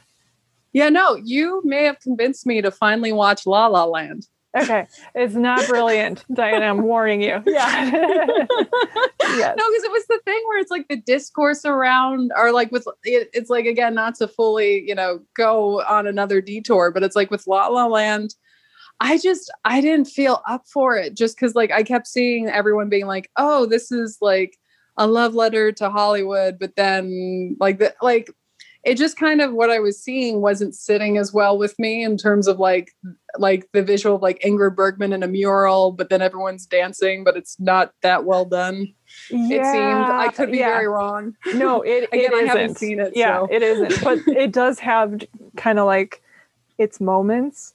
Or you know, there's a joke that like people always use like action needs to be like a porn movie or same thing with musical like you need the big the big moments and then like filler and I feel like yeah, the yeah. story wasn't compelling enough, but some mm. of the musical moments were pretty cool. And mm. it kind of seems, I mean, it is not, Baby Driver is a spectacle on like a totally different level. Like, you know, it's basically somebody on a ton of cocaine. That's yeah, that, basically. And then La La no, Land is a little like maybe a downer or something. Like you took, okay, you're just feeling a little buzz or three glasses of wine, basically. So it's two very different things. I think honestly, that's what compels me. Uh, I think that's what got like got to me in terms of seeing Baby Driver three times in theaters, and okay. anytime it's on, watching it. it's just like I think it is just that rush. There's like a rush to it, and there's a rush to that filmmaking that I think I just I'm immediately in tune to. Mm-hmm. Versus like and like oh my like I adore the Cornetto trilogy. Like if we yeah. if we were if we were gonna go film Twitter and rank Edgar Wright films, my first would be my first would be Hot Fuzz. Hot but, Fuzz is my favorite. Yeah. Oh my god. Oh oh speaking okay, Timothy Dalton Simon oh. Skinner. As uh, Paul Rudd oh, called him in, in I Love You Man. T Dalt. Yeah. Yeah. No, that could have been a sinister man in yeah. all of it. Oh my God. That's actually a, that actually could have been better. you could have done a whole like thing there. No, I'm just kidding. no, no, I'm just thinking because because the, there's so much like genre play in terms of him being a red herring yeah. But um, and just again, it's like he's very sinister as Simon Skinner, Simon mm-hmm. Sissy Skinner. But anyways, so but um no, it's just like with Baby Driver, it's like that high adrenaline. And I feel like the Jon Hamm character, it's almost like I, like, you know, not to mention Don Draper too much, but it's like if Don Draper like push John Don Draper like a few decades and then like uh, like and then like amp up with a lot of coke and then i think you've got buddy who like yeah. you know left his wife and kids possibly and has made a life of crime yeah. rather than don draper who started with kind of a life of crime and then got the wife and kids there you go all right not to make a crazy stretch but like yeah so it's just like within the scheme of it's like within this game of Baby Driver, playing with certain like so many tropes, and again, what we now know of certain cast members, that it's the thing of it's like watching it again. It's getting wrapped up in like the energy and. Mm-hmm. I keep using the word charisma, but it's like getting wrapped up in the energy and the charisma, and then yeah. being like, oh wait, context. Do you know how And in a many way- think pieces we might have inspired with this episode? Like we've thrown out so many brilliant ideas, Diana, that it's like, yeah. oh, you're well, like mostly from your end, my dear. But no, not at all. the just, Don like, Draper thing, I can see it. That's going to be an article somewhere. Yes. totally, or at least an awkward Twitter thread. like yeah, it's point like- one hundred and thirty-three. No, I'm just kidding. yeah, no, exactly. But like, I think that's it though. Is like it, thinking of Sinister Men. It's like these films again. It's like if we were making a listicle, these Mhm. wouldn't necessarily be the five we would choose of like Mhm. very clearly sinister. Like you know, it'd be a lot more clear. Like it would be much more villainous. Yeah, like Night of the Hunter or something like that. The Yes! classical. Yeah.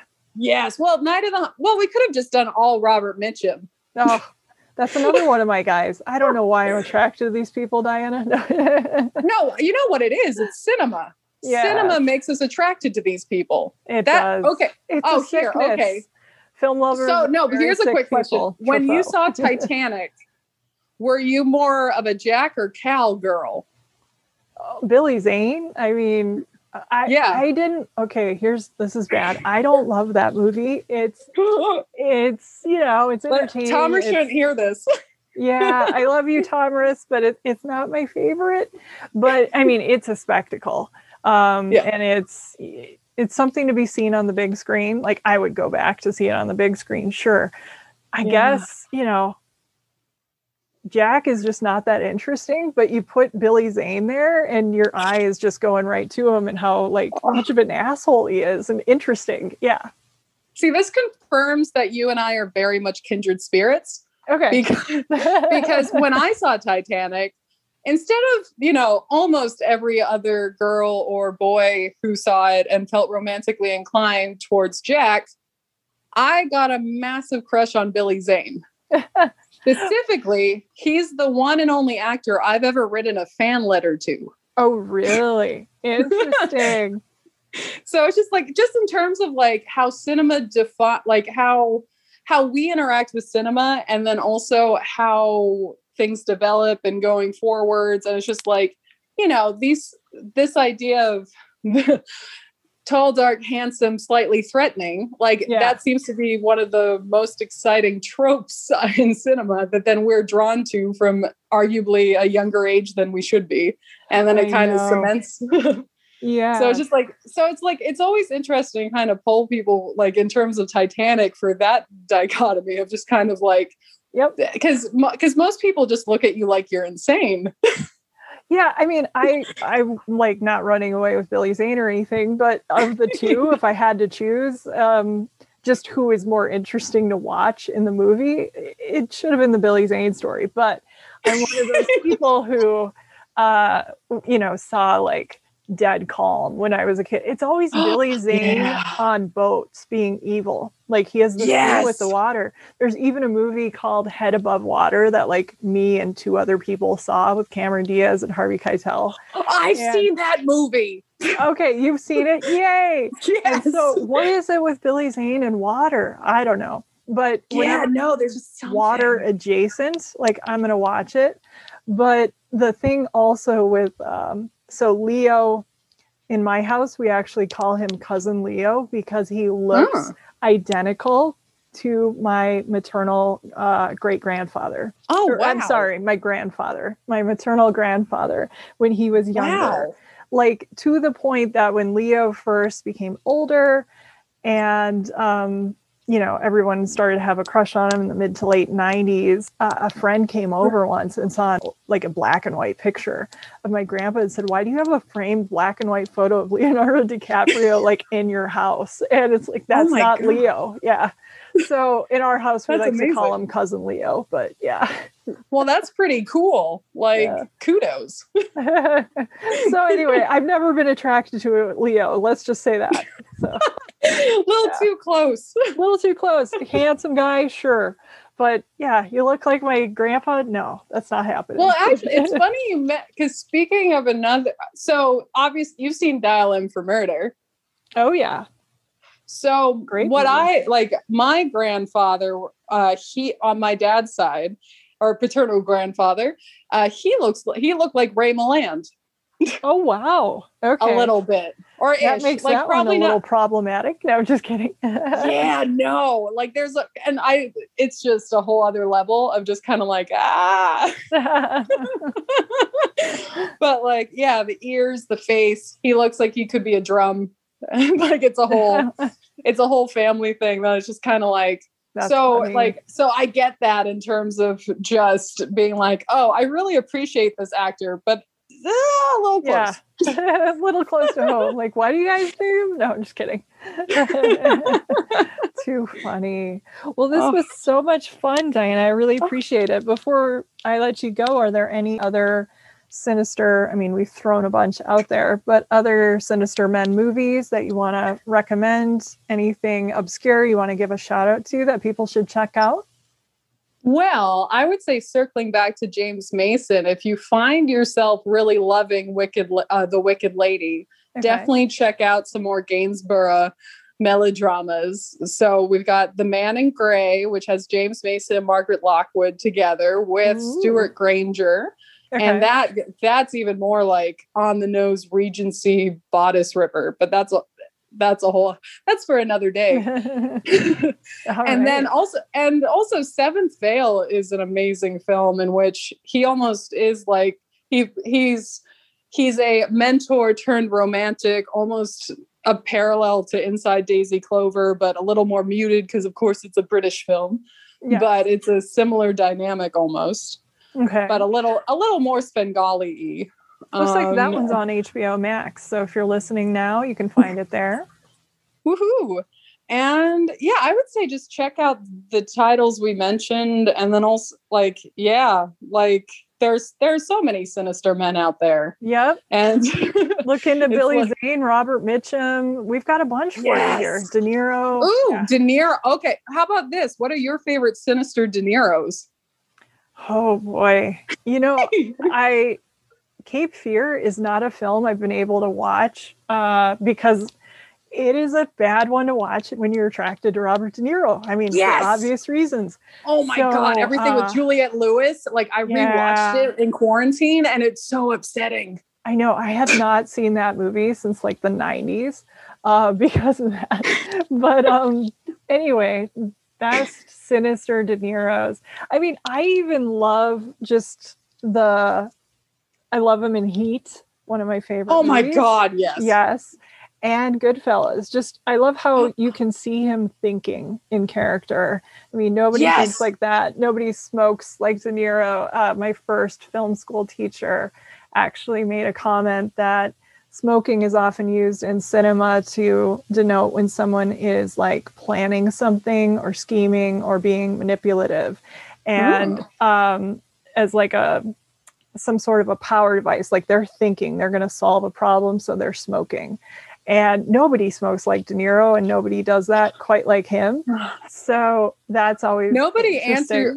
No one uses a telephone booth the same way as De Niro. no, like him I mean, and like pay Goodfellas, yeah. telephones. Yeah, Oh my god! And even in Heat, and it's like, oh, talking to an empty Jeez. telephone. One of my favorite lines. Yeah, honestly though, like if somebody hasn't already done this, I think we have to do a supercut of De Niro at payphones. yeah. Yeah, Okay, even if you're Casino, listening I to think. this and you're not writing a think piece, then make some of these supercuts. yeah, Billy Zane on the water. You got De Niro in phone booth. We're giving all the good ideas out. Yeah, Exactly. Oh. We're a font of, of very fun ideas, very fun niche specific ideas. yes. Oh, well, this is perfect. Somebody actually joked that because I was doing Sinister Men, they're like, Jen, that episode might be four hours. And I'm like, oh, I think we'll be okay. Two hours later. Thank you so much for this. This was a blast. I really had fun. Jen, this was so great, and thank you so much for having me. And this this has been so so much fun. And I'm Oh. I'm game for a part two whenever. Sounds perfect. This is Jen Johans at filmintuition.com and Film Intuition on social media and Letterboxd. And this is Watch with Jen.